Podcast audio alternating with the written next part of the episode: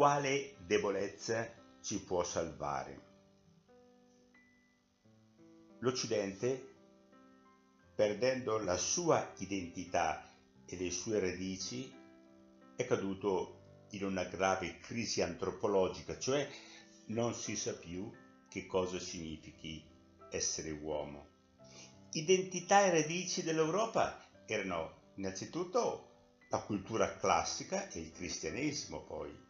La cultura classica, la Grecia, il cristianesimo, il messaggio evangelico.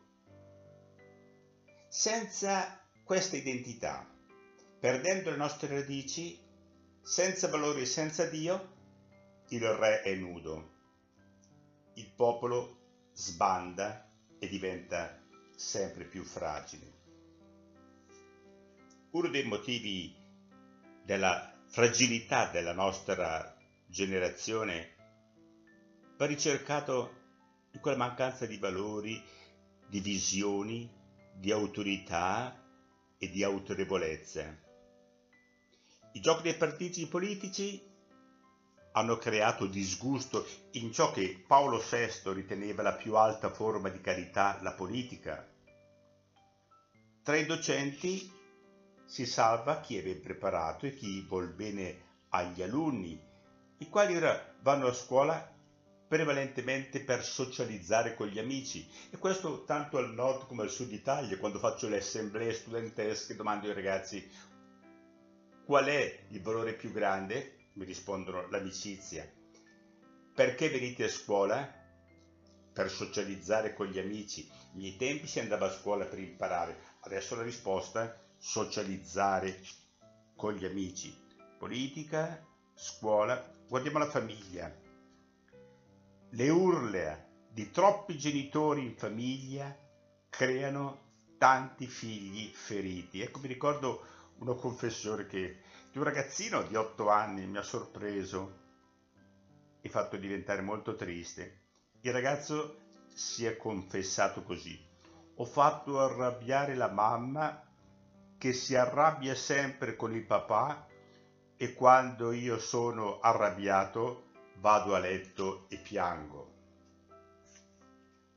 Poveri ragazzi e giovani, sono tesori inestimabili, direbbe San Paolo, nascosti in vasi di creta.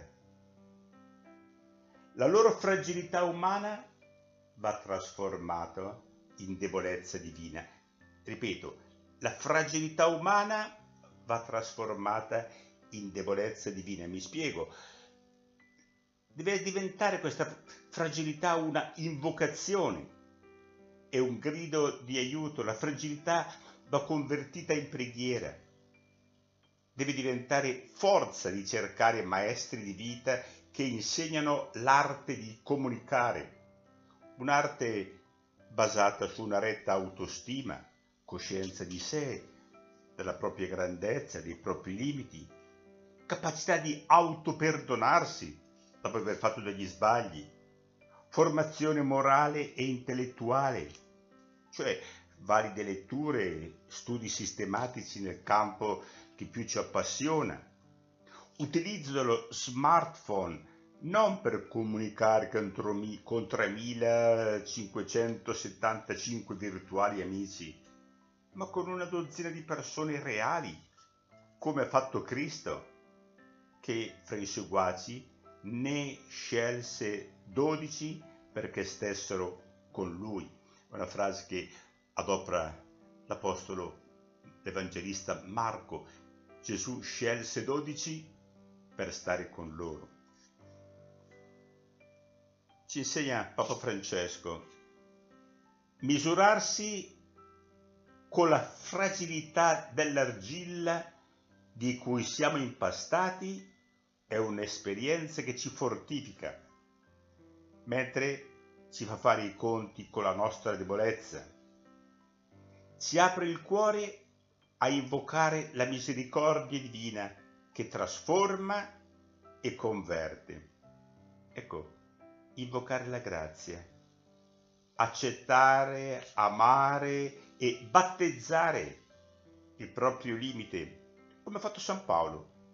L'Apostolo scoperta la sua miseria, dopo l'esperienza sulla strada di Damasco, si è aggrappato a Cristo, non si è scoraggiato, lui così attivo è stato tre anni, tre anni nel deserto, si è identificato sempre più con Cristo e ci ha lasciato un insegnamento molto prezioso. Quando sono debole, allora sono forte. Quindi, quale debolezza ci salverà? Quella che si trasforma in studio e preghiera.